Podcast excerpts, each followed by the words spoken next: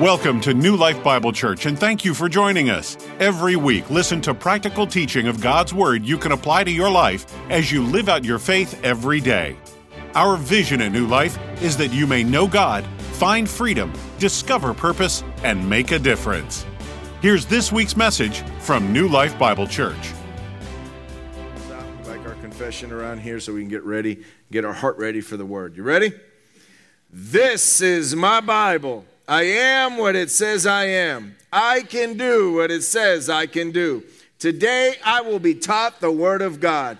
I boldly confess my mind is alert, my heart is receptive. I will never be the same. I'm about to receive the incorruptible, indestructible, ever living seed of the Word of God. I will never be the same. Never, never, never. I will never be the same. In Jesus' name, amen, amen. Praise the Lord. Well, welcome those who are watching live on, on Facebook and uh, streaming this in. If you would like to give, you can do that on our app or our website. And, uh, and, uh, and you know, welcome. So let's go ahead and get into it. Last week was Don't Forget Your Faith. Don't forget your faith. How many of you enjoyed that message last week? I enjoyed delivering it. It was awesome. Really enjoyed it. Today is trust the process. So they kind of go together. You probably heard a few things last week of this week's message because uh, I was trying to stay away from it, but it was very, very difficult to do that uh, because I had both messages kind of stirring inside of me. Uh, but today is trust the process. I added a little something this morning as I was praying and going over my notes. How about recognize the process? You know, sometimes it's not just trusting the process, but recognizing the process that you're going through. So if you have to, uh, if you're going through something right now and, it, and you feel like it's negative and it's bad and you're in a dark place and maybe your finances are not where they need to be, maybe physically you're not uh, where you feel like you should be uh, according to the promises of God that say that He is our healer. By the stripes of Jesus, you are already healed. He is our provider, right? He provides all our needs according to His riches and glory in Christ Jesus. So we have all these promises, but see, those promises don't determine whether you live that life all the time. Because imagine, we would be a bunch of little spoiled brats. Don't you think? If our God the Father just gave us everything we wanted, well, we, we, we wouldn't require faith anymore. We would have enough faith to just live this life of greatness. But then I believe that God molds us, and, and, and, and some of our greatest growth, spiritual growth and emotional growth, is during times of trouble right? And now it does say that he delivers us from all the tribulations and all the troubles, right? It does say that he does that, but to enable to enable him to do that, you have to be in the midst of a trouble or a tribulation, correct? I know this is not the, what you wanted to hear this morning, but it's it's going to get better, I promise. Recognize so trust the process or recognize the process. Sometimes we need to recognize the process in the life of others. Sometimes we run into people that are just ornery and they're just mean and they're just unhappy and their eyebrows are stuck together all the time and you know they're just and you run across these people and you want to give them attitude. Why are you treating me this way? Why am I right? But recognize that they're in a process too. If we recognize not just the process that we're going through in life, but the processes that other people are going through in life, we, we become a little more compassionate towards those. So let's let's get into this. When I say opportunity is coming your way, that would be a great title for the message. Opportunity is coming your way. What does that look like? An open door, a promotion, a profitable investment.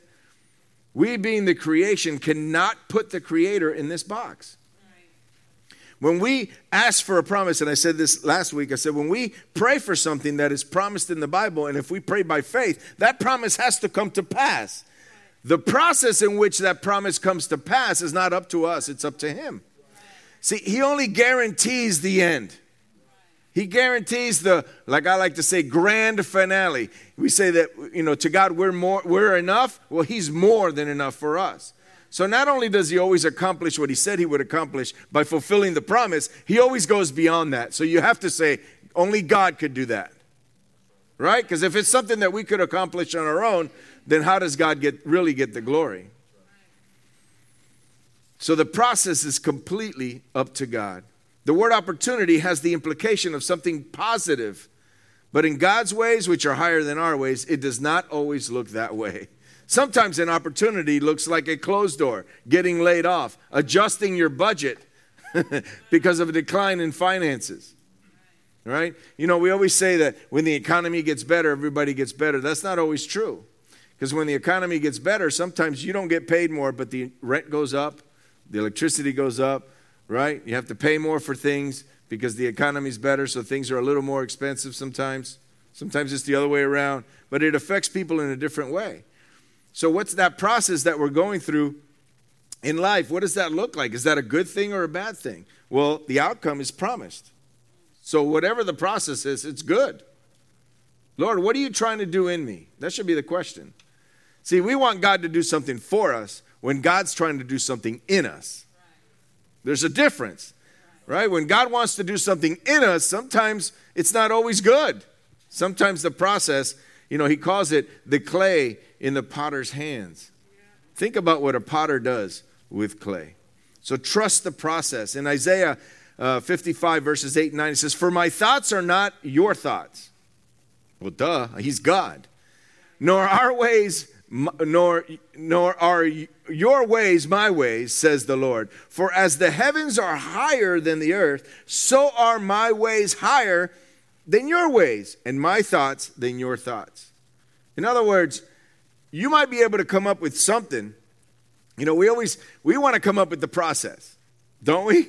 We want to decide. See, if we could figure out the process, then we would we wouldn't have to trust God. We wouldn't need faith. Because then you could just come up with the process and do it yourself. But see, when we don't know what's happening and we don't understand, that's when trust comes in. That's when faith comes in. That's when you don't forget your faith. See, in 30 years of ministering, I've never, I've only used this scripture that I'm about to use a couple of times. But there's so much here, and I, I so love this story. Many of you are not going to uh, uh, know who this is, or, or unless you read your Bible pretty, uh, uh pretty much. But 2 Samuel 23, verses 20 and 21. 2 Samuel 23, verses 20 and 21 in the New International Version. Benaiah, who remembers who that is? Benaiah, son of Jeho- Jehoiada was a valiant fighter from Kabzeel. That's why we don't read the scripture. Who performed great exploits. Listen to this. He struck down two Moab's, two of Moab's best men. Not just one, but two.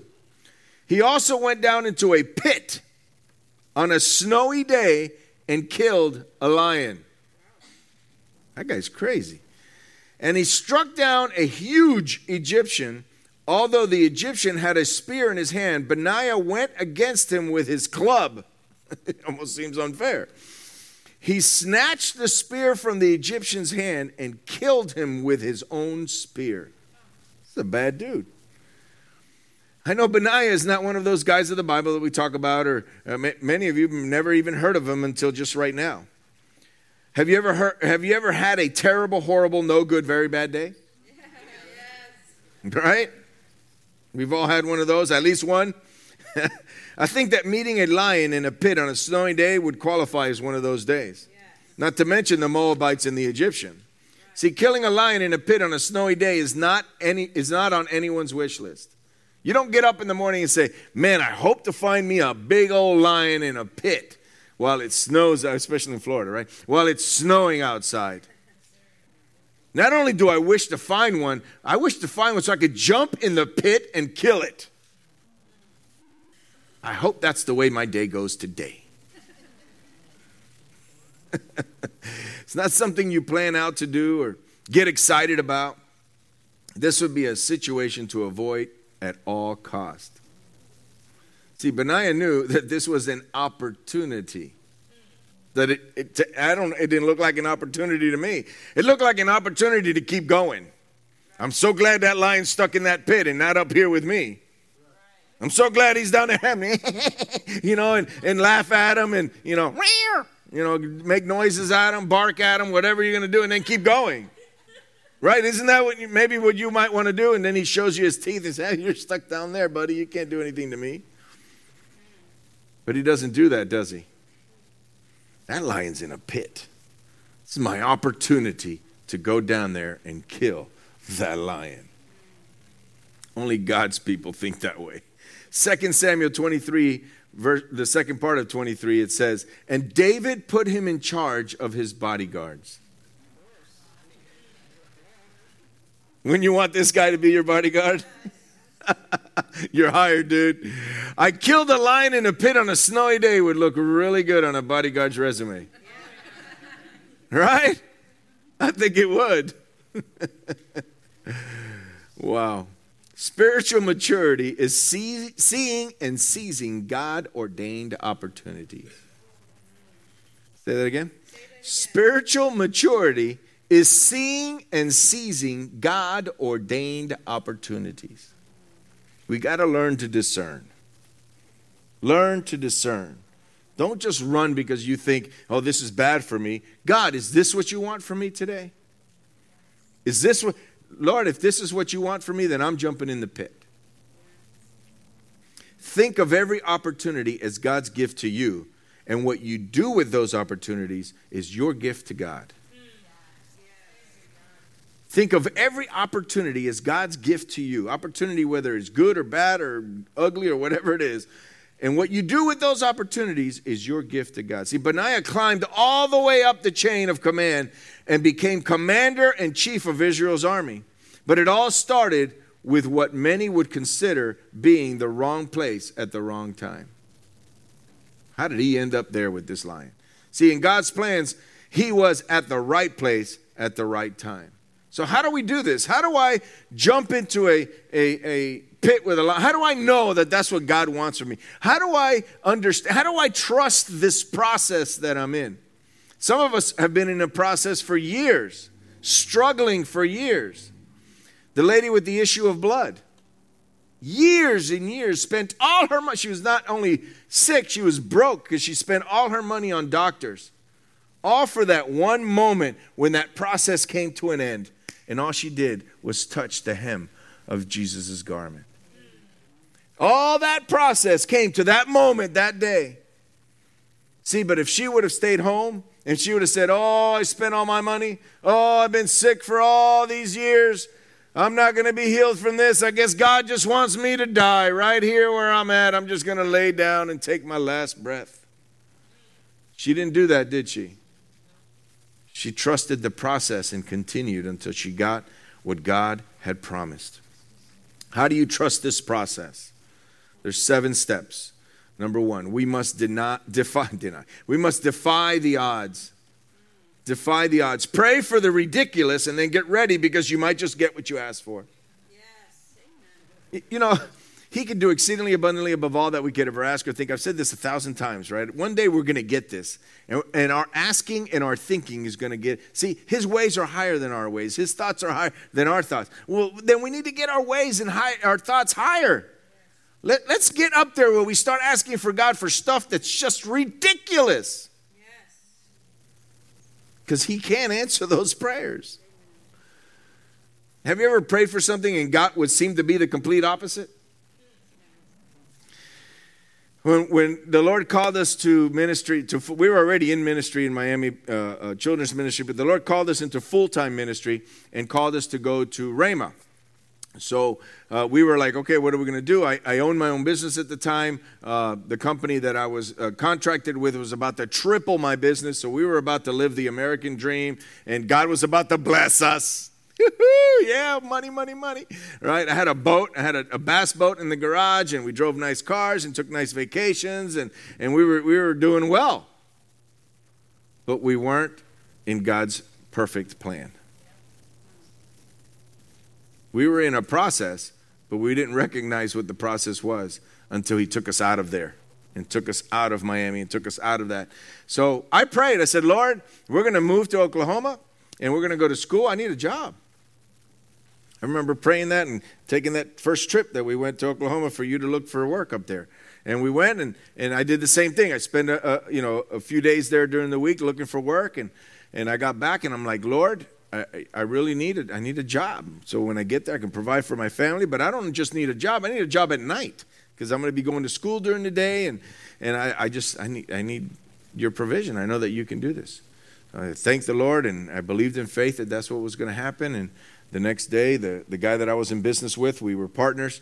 He owned 51%, and I owned 49% of the business. He shut the whole thing down. I lost my job. And I lost my investment. Every penny. I was praying for a job, not to lose the one I had and lose. was like, but you know what that did? It causes the move, like right away. Why am I going to stay here? I got no job here, no job there. Might as well have no job there. That's where I need to be anyway. Right? See, my prayer was answered, but I didn't understand it at the time. And I didn't have anyone preaching me this message at the time either. And I was in this process and I didn't understand, I didn't see it. I didn't know what is going on. But I knew that I had heard from God. And we knew that we had heard from God and we moved and got a job. And it, it was a, a, a job that paid more than anyone else was getting paid in that area. they paid me what I asked for. They didn't ask any questions. They just, it was favor. It was totally God. But we had to move. We moved without selling our house in Miami. So we had a rent to pay over there and a mortgage to pay over here. We had $89 in the bank. And 50 of that we gave to somebody in church because the Lord spoke to my wife. She told me, We need to give these people in front of us $50. The Lord just spoke to me. I said, Get thee behind me, Satan. and then a few minutes later, I wrote a check for 50 bucks and I handed it to this guy wearing an Armani suit that I felt like he should be giving me 50 bucks. right? But we handed him, and I had just enough money to put a full tank of gas before my first paycheck. Because we were obedient, and in the midst of that process, people began to bring clothing for cold. We were from Miami. We didn't have coats and sweaters and all that. So we had people bringing, I, I still have one of them. It's a, a cashmere trench coat. This thing is expensive you wear it, you know, where am I going to wear it here? But I keep it, you know, when I go up north or something. You wear it over a suit, and it's really, really nice. It keeps you, it's thin, but it keeps you really, really warm. And uh, someone brought clothing for our kids to wear and, uh, you know, to go to school and to be warm. And, and somebody gave us a washer and dryer that was less than a year old, that we needed a washer and dryer. We were already collecting our coins to go to the laundromat. And uh, somebody gave us a washer and dryer and little by little, we, we, you know, people just kept bringing us boxes of food. Nobody knew what we were going through. Nobody knew what we were going through. We were just a month or two before that, you know, we, we were, uh, had more than enough money, but we didn't have more than enough God. Then all of a sudden we got no money. and all of God shows up, man. I'm not saying you have to be poor for God to show up. I'm not saying that at all. But we were believing, we were defying the odds. I prayed for one thing, and something else happened.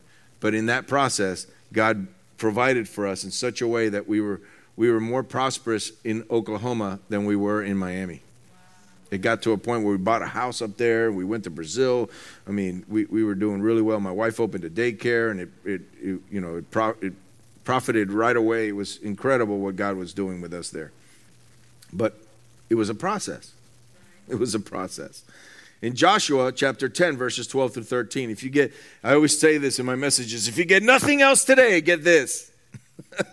Joshua 10, 12 through 13. On the day the Lord gave the Amorites over to Israel, Joshua said to the Lord in the presence of Israel, O sun, stand still over Gibeon. O moon, over the valley of Ajalon. So the sun stood still and the moon stopped till the nation avenged itself on its enemies, as it is written in the book of Jashar. The sun stopped in the middle of the sky and delayed going down about a full day. We could prove this scientifically. There's a day missing in our timeline that nobody knows. I know what happened. It says it in the Bible. What happened? There's a whole day that the sun stood still. Listen, if you could have audacious faith to believe for the sun to stand still, why wouldn't he just say, Oh God, just wipe them out? I'm going to go get a sandwich. When I get back, they should all be laying in the valley all dead, and let me just give me the Amorites. And right? He didn't. There was a process involved, and the process involved him and his army. There was a fight to be fought, even though the victory was already guaranteed. He had to fight the fight. And he said, Look, we're winning now. And instead of letting the sun go down and starting over tomorrow, I'm just going to pray that the sun. This guy, this guy's got some internal fortitude. To try and put it nicely, right? This guy had, this guy was, right? He looked up there and said, God, just let it stand still. Give me one. We'll, we'll finish the job down here, but I need your help. And the sun, see, Joshua could not make the sun stand still. The army could not defeat them without that sun standing still. Now, if they could have gone in and defeated them and had the victory, said, Look what we did. But they couldn't do that because they needed the sun to stand still. So they prayed to God and they defied the odds. See, Joshua understood his part in the process. He could have asked God to just destroy them, but instead he asked the sun to stand still. We need to be audacious in our prayers. Come on. We need to, we need to be those that pray. Don't forget your faith. Can we go back to that? Can we go back to last week just a little bit because it's just stirring inside me so much. we have allowed our faith to diminish to something so small and minuscule. We need to, we need to wake up. We need to go back to believing who we are in Christ. Listen, I am the son of the Almighty God. That's a Me Too moment for you right there. We are sons and daughters of the Almighty God. He parted the Red Sea. He caused water to come out of a rock. He caused manna to come out of a sky. He turned the bitter water to sweet. Come on, he caused the sun to stand still. He sent his son down. He, he healed the sick. He, he uh, uh, uh caused the blind to see.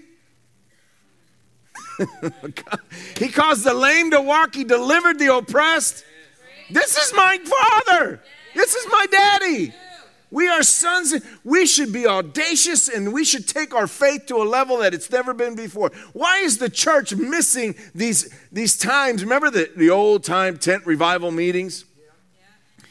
What happened back then? They believed for the impossible because they had a God that can do the impossible. That God still exists. He's the same yesterday, today, and forever. Then what's wrong? Why aren't we having these little miracles? And why? Why? Why? Because we live in an age where you just press a button and something happens. We're not willing to go through the process and believe in faith and stand on what the word says until it happens. Because God can. And He does. But what do we do? We've, our experiences in life, the things that we've gone through, the times that we've prayed and it didn't happen, the times that we believe for this and that happened. We believe for this and that happened. We believe for this and that happened. After a while, your faith gets torn down and your experiences take over and say, Yeah, I'll pray again, but. No, but God. Right? He can do this. I know He can. Why? Because He's done it before and He will do it again. See, God's not finished with us, yet we're finished with Him.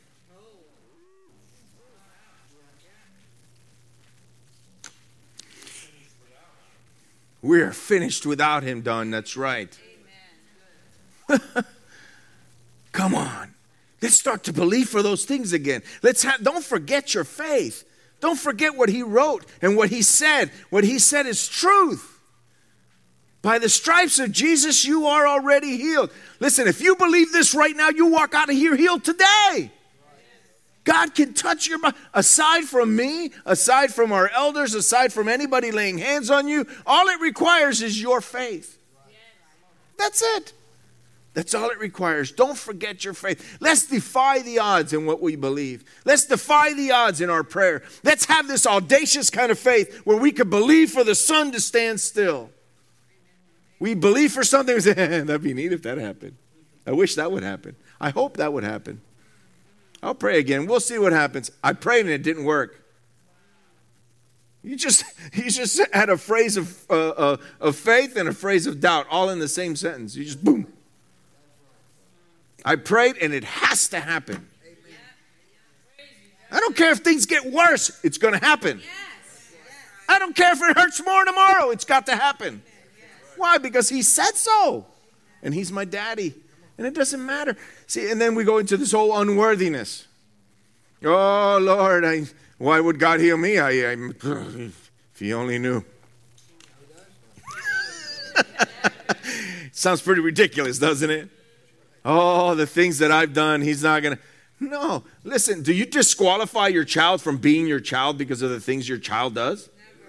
Never. Never. Never. They're still your child. your children are going, yeah, right.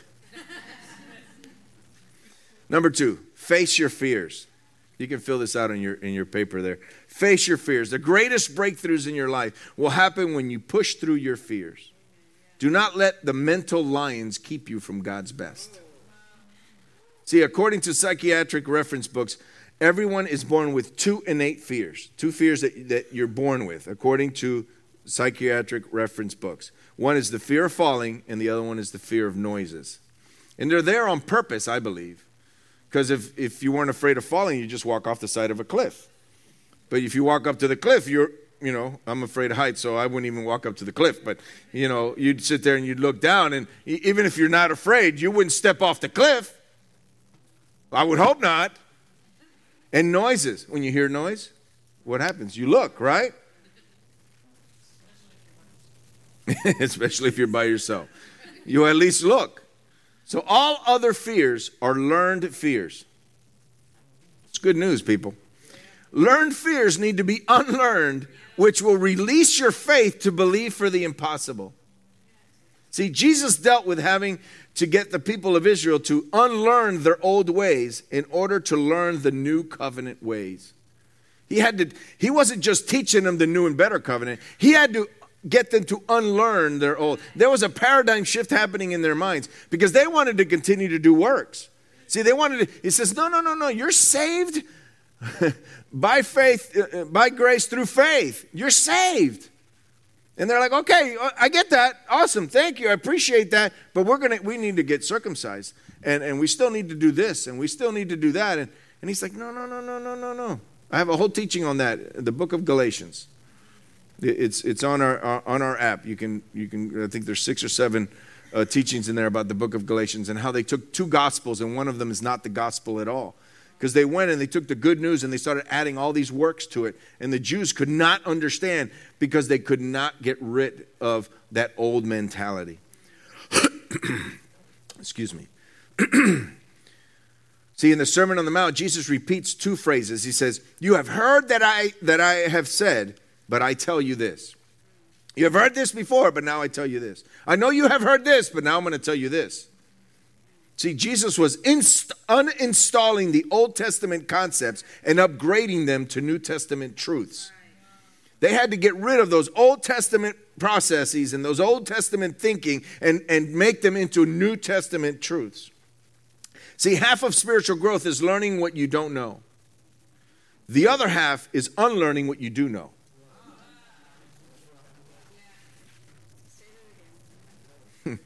Half of spiritual growth is learning what you don't know, the other half is unlearning what you do know.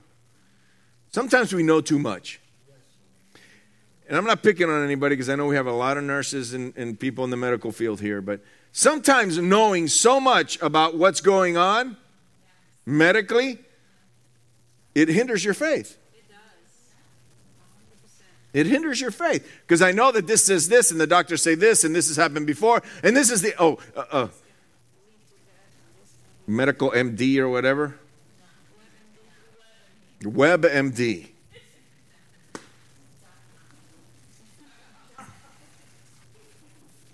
Here's my MD.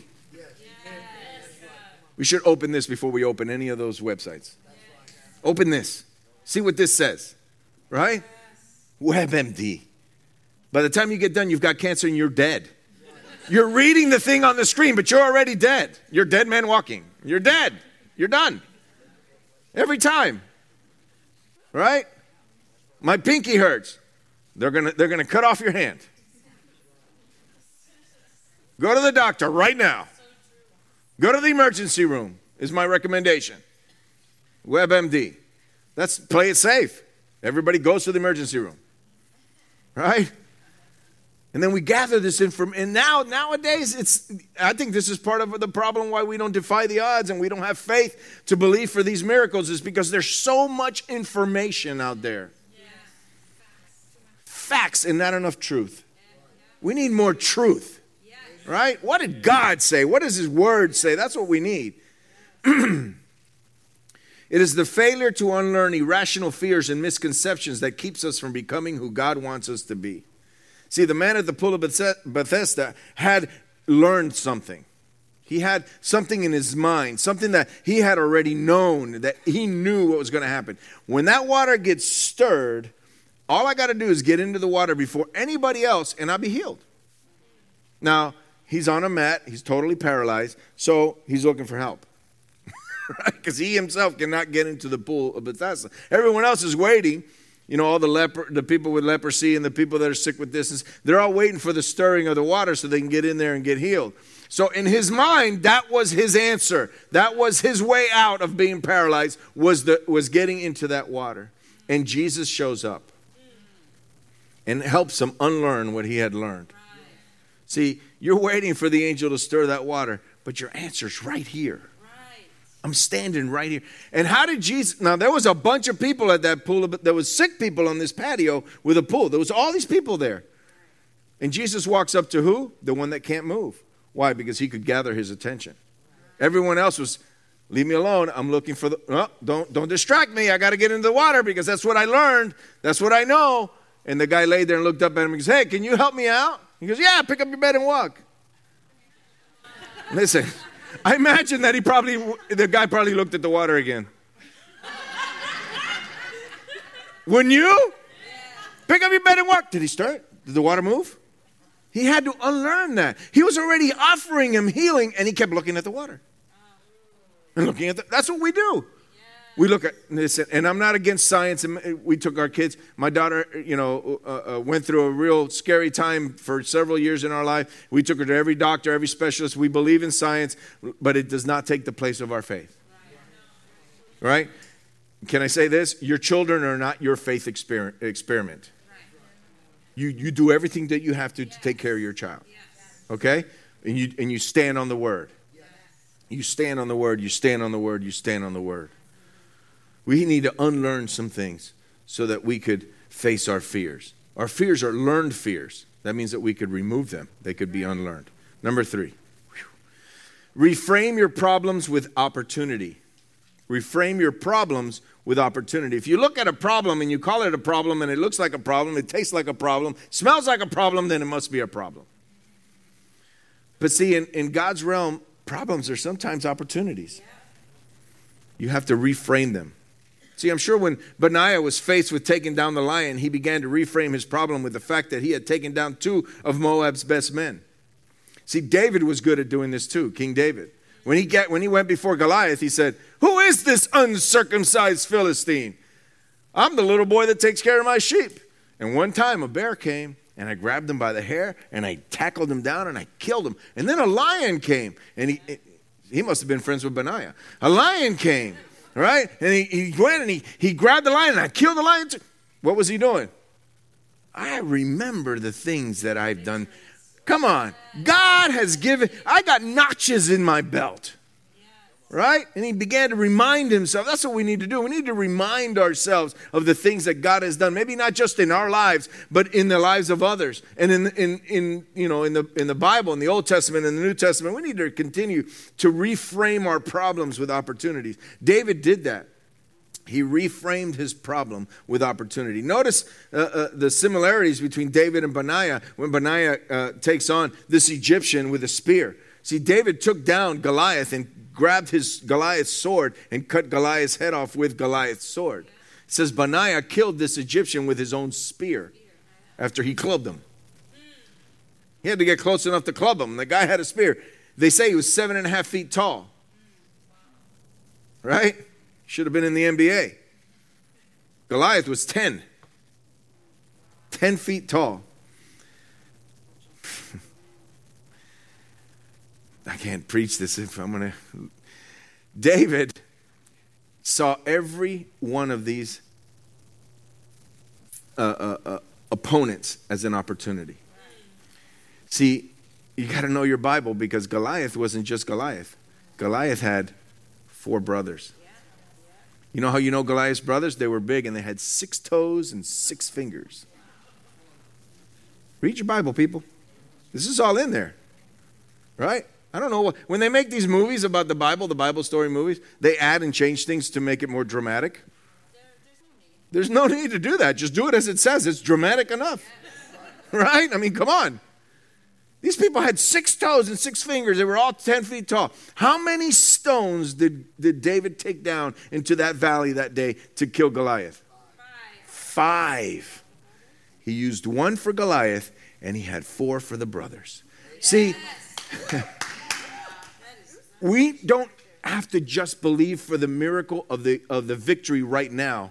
We should fill our pockets with rocks and say, I'm not just going to win this one, I'm winning everyone that's coming behind him. Right? He wasn't, he didn't have just enough faith to beat Goliath. He had enough faith to beat Goliath and his four brothers. Because he had five rocks and he only used one for Goliath. He only needed one. There's a message right there.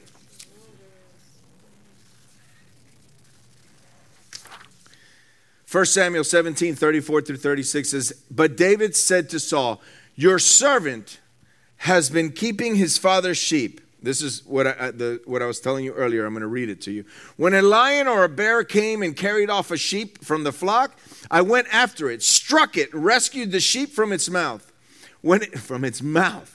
When it turned on me, I ran like a little girl screaming and yelling. I seized it by its hair, struck it, and killed it. Your servant has killed both the lion and the bear. This uncircumcised Philistine will be like one of them because he has defied the armies of the living God. The situation I'm going through right now will be just like the one I had victory with before. The sickness and the illness that I'm going through right now, it's going to be just like the one that I was healed before. He was reminding himself, he says, This is going to be just like, be, because it's the same God. It's the same God. Number four, embrace uncertainty. We don't like this one. You can't never always sometimes tell. You can't never always sometimes tell. This phrase essentially means anything could happen. See, life is infinitely uncertain and God is infinitely complex. Although Benaiah most likely planned out his days, I'm sure he did not wake up that day and say, Look, let's look for a, a, a lion to kill in a pit on this snowy day. He did not have a 25 year occupational strategy in place. Kill a lion in a pit in a snowy day, step one. Step two, apply for a job as a bodyguard for the king of Israel. And step three, work my way up the ranks until I become commander of Israel's army. I got it all figured out. See, faith is embracing uncertainty. Jesus' sayings are full of uncertainty. The only thing that you could be certain of is the outcome is good. Yes. See, certainty does not require faith because then you're certain of what's supposed to happen. Matthew 8:20 says, "And Jesus said to him, Foxes have holes and birds of the air have nests, but the Son of Man has nowhere to lay his head." Does that sound like he was pretty certain? He was only certain that he didn't have a place to lay his head. Even Jesus wasn't certain about the details, but he was certain about the outcome. Victory is guaranteed. The how is fully is full of uncertainty. Matthew 4:19. Then he said to them, Follow me, and I will make you fishers of men. They immediately left their nets and followed him. You think they knew what he was talking about? They knew how to be fishers of, fisher, of fish, but they didn't know how to be fishers of men? What does that mean? They left their occupation. The one thing, the one thing that they knew how to do, that they were good at, that they were making money at, that they were making, they left everything that they were certain about and left for something that was completely uncertain because Jesus told them to. They trusted the man on the beach. Do you think the disciples knew what Jesus meant by, take, by making them fishers of men? He had no idea. Here's another one Unless you eat my body and drink my blood, you will not be one of mine. Now, we know what that means, right? Because yes. we have the book and we read on. That wasn't written then. They had no idea what he was talking about. As far as they were concerned, he was talking about cannibalism. He had over 300 followers at that time. He said a couple of things, it went down to 72. He said that, and it went down to 12. 12 men that were willing to follow something that was really uncertain. Does he really mean that we're going to have to eat him and drink his blood? What is he talking about? He lost a lot of people that day, except for those 12 men, and thank God for those 12 men. Can you imagine at the Last Supper? This is my body that was broken for you. Woo! Man, I can eat some bread. This is my blood. Oh, give me two, three glasses of that wine. I need to get over this whole thing, man. All these days thinking about, well, when is he going to drop dead? And when he drops dead, do we cook him? What do we do? Right? What do we. And he, when he holds up that bread and holds up that wine, there was, there was celebration at that table. But they did it anyway. They embraced uncertainty. See, lion chasers know that God is connecting the dots in ways they can't even comprehend. God has got it all figured out, and He's good, and He loves you. Sometimes it doesn't feel like it, but it doesn't matter. We walk by faith and not by sight. Number five, take a risk. Take a risk. Mark Twain said, 20 years from now, you will be more disappointed by the things you didn't do than the ones you did do. So throw off your bowline, sail away from the safe harbor, catch the trade winds in your sails, explore, dream, and discover. We live our lives sometimes, we get to the end and we like, man, I should have done, I could have done, I would have done. I should have stepped out there in faith. I should have believed for this. I should have believed for that. Well, let's not get there. Let's not get there. See, lion chasers are risk takers. Benaiah took on two Moabites despite being unnumbered. He chased the lion despite the snowy conditions and fought an Egyptian despite the fact that he was outarmed. What if Benaiah decided there was too many Moabites to make it a fair fight? What if Benaiah decided it was too dangerous to chase down a 500 pound lion? What if he decided that a seven and a half foot Egyptian was way too big? I'm not taking that risk. I'm not willing to take that risk. We do that all the time. We want to be safe in everything that we do. And some things we do need to be safe with, and some things we need to be wise with. But sometimes we just need to believe God and step out there. The people who, who have done great things and great exploits for the kingdom of God were those who took risks. Number six, seize the opportunity. Oh, let me, let me say this. Safe to say that Benaiah would have never become commander of the David's bodyguard, let alone commander in chief of Israel's army, unless he took some risks. Correct? Number six, seize the opportunity. A dream becomes a reality one opportunity at a time. See, Benaiah seized the opportunity to kill the lion when he saw it was in a pit. We would have just walked around. We said this earlier. We would have just walked on by and said, See ya. Goodbye. See, we need to seize the opportunities that God sets before us without excuses. Sometimes our excuses not to do what God asks us to do are honorable.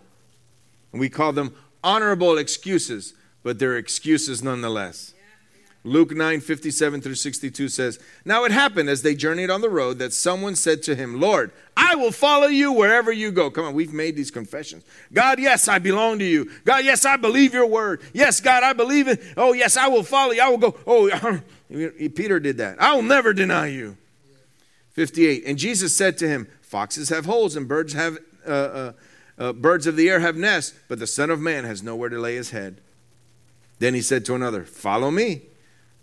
Now, after he said this, now they, they before they were, I'll follow you wherever you go. Now he's telling them, you may have to sleep out and put your head on a rock and, you know, sleep under the stars. But he said, Lord, let me first go bury my father. Honorable excuse. Jesus said to him, Let the dead bury their own dead, but you go and preach the kingdom to the preach the kingdom of God. His father wasn't dead. He said, Let me go back and wait for my father to die to bury him because he says, Let the dead bury the dead. What did he mean? The dead people can't bury dead people. Those people that are not following me are dead. Let them bury their own dead. You follow me. He says, No, no, I'm going to go. I'm going to bury my dad. But his dad wasn't dead yet. Jesus said to him, Let the dead bury the dead, but you go and preach the kingdom of God. And another also said, Lord, I will follow you, but let me first go and bid them farewell who are at my house. But Jesus said to him, No one having put his hands to the plow and looking back is fit for the kingdom of God. That's pretty serious words right there. Seize the opportunity. You know, what happens when the opportunity shows up, sometimes it requires something of us, doesn't it? It requires a sacrifice from us. And if you wait too long, you will talk yourself right out of it. No one can talk you out of something better than yourself. You will you will seize the opportunity, take advantage of it right away. Number 7, last one, let your let yourself look foolish. If we live our lives concerned about what others think, we will miss many opportunities. Faith requires a willing, willingness to look foolish. The world doesn't understand why we believe the things we believe. Healing? No, we've seen, we've seen many die in the face of faith. Spiritual maturity is less and less about what people think of you and more and more about what God thinks of you. Those who are willing to look foolish will find that the blessing is greater than the embarrassment. You got to be willing, you got to be willing to be embarrassed to receive the greatness of God. It's the blessing is much greater. I could care less what people think. 1 Corinthians chapter 1 and I'm going to read verse 18, 21 and 23. I'm going to skip through those. For the message of the cross is foolishness to those who are perishing, but to to us who are being saved, it is the power of God, the message of the cross. Everything's in that message. Everything's in the cross. Can't go there.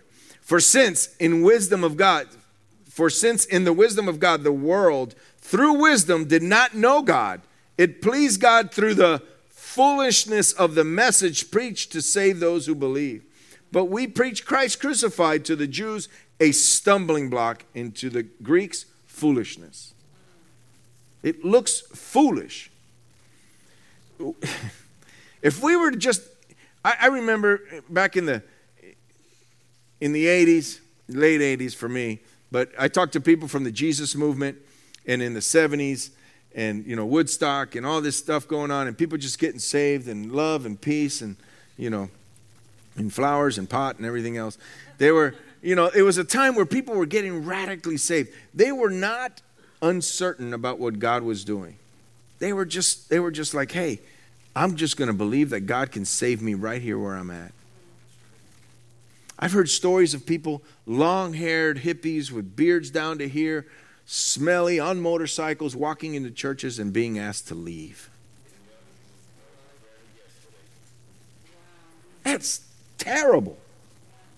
We had a funeral here last year, sometime, beginning of last year, and um, and people came from all over, from out of the country for the funeral. And I, I did the funeral here, and and people came in from outside, and and you, you knew what they, had, they were doing the night before because you could smell it.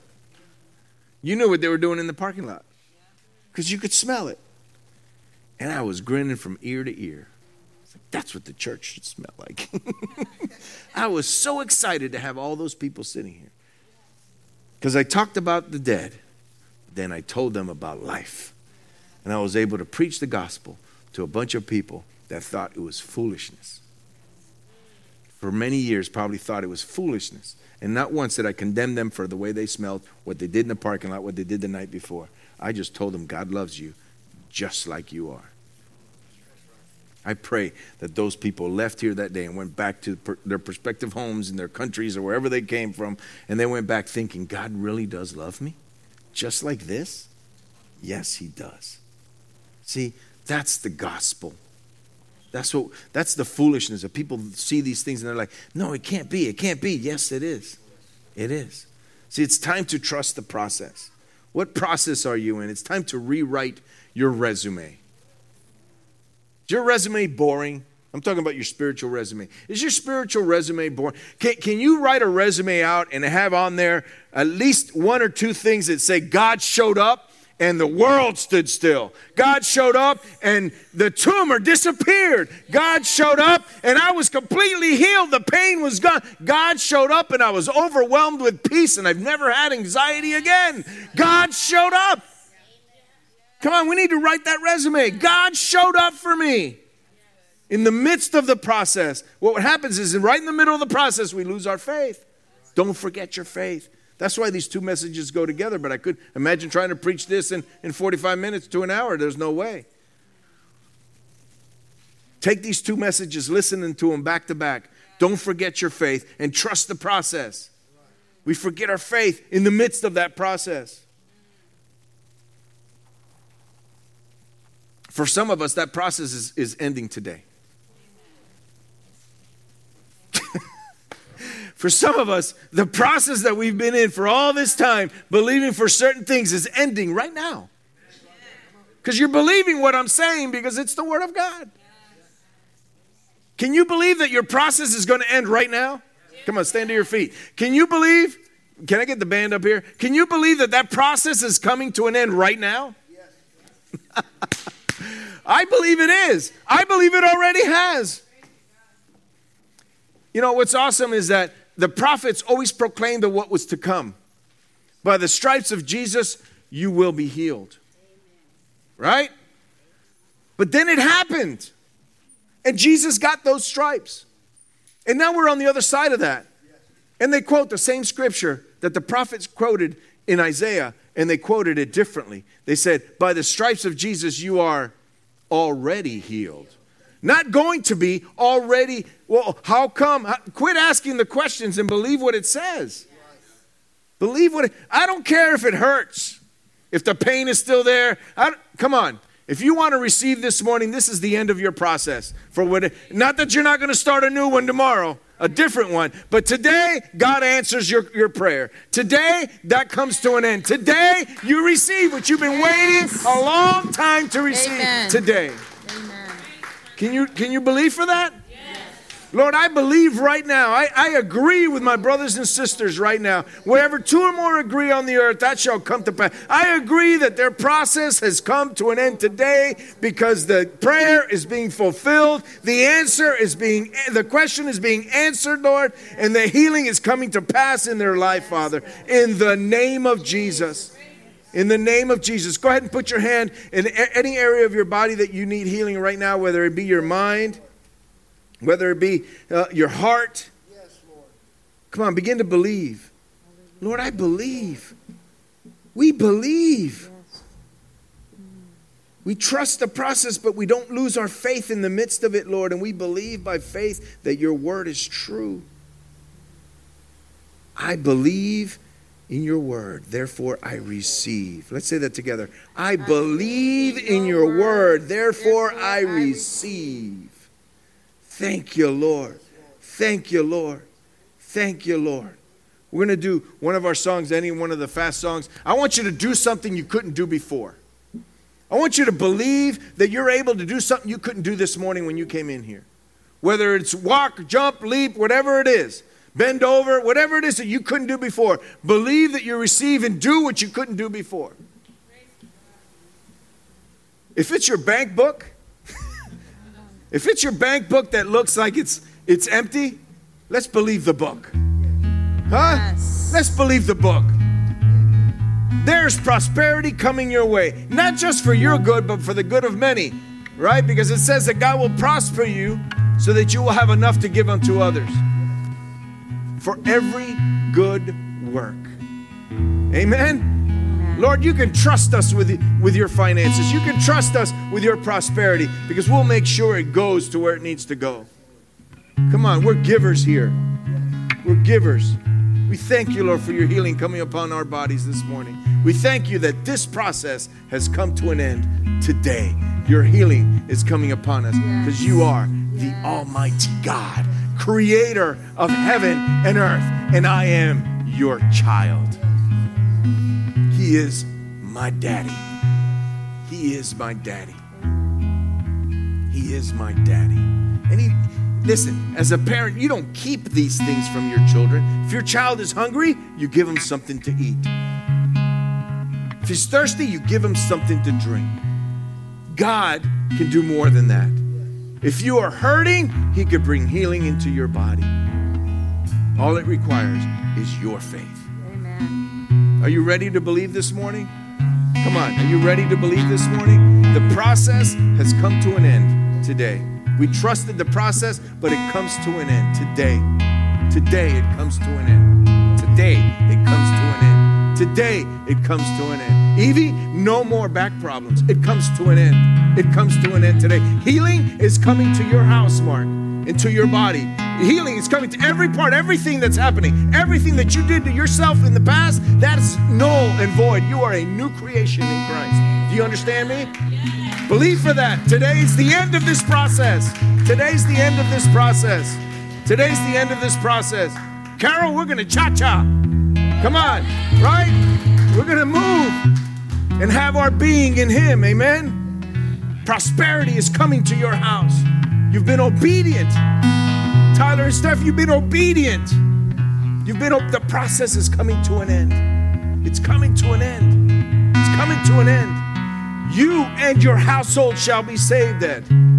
This process of years and years and years is coming to an end today. Today it's over. It's coming to an end.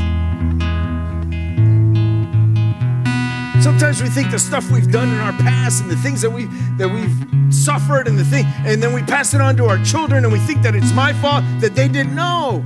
My children are grown up. They make decisions. That's on them. That's that's not on me. That's on them. But God said that you and your house shall be saved. The process that you're going through with your children, Nick, it's coming to an end. It's coming to an end. Victory is here today.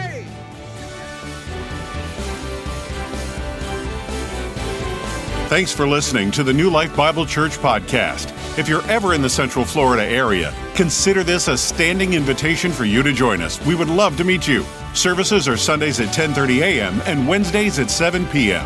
If this message blessed you, imagine what it would be like in person.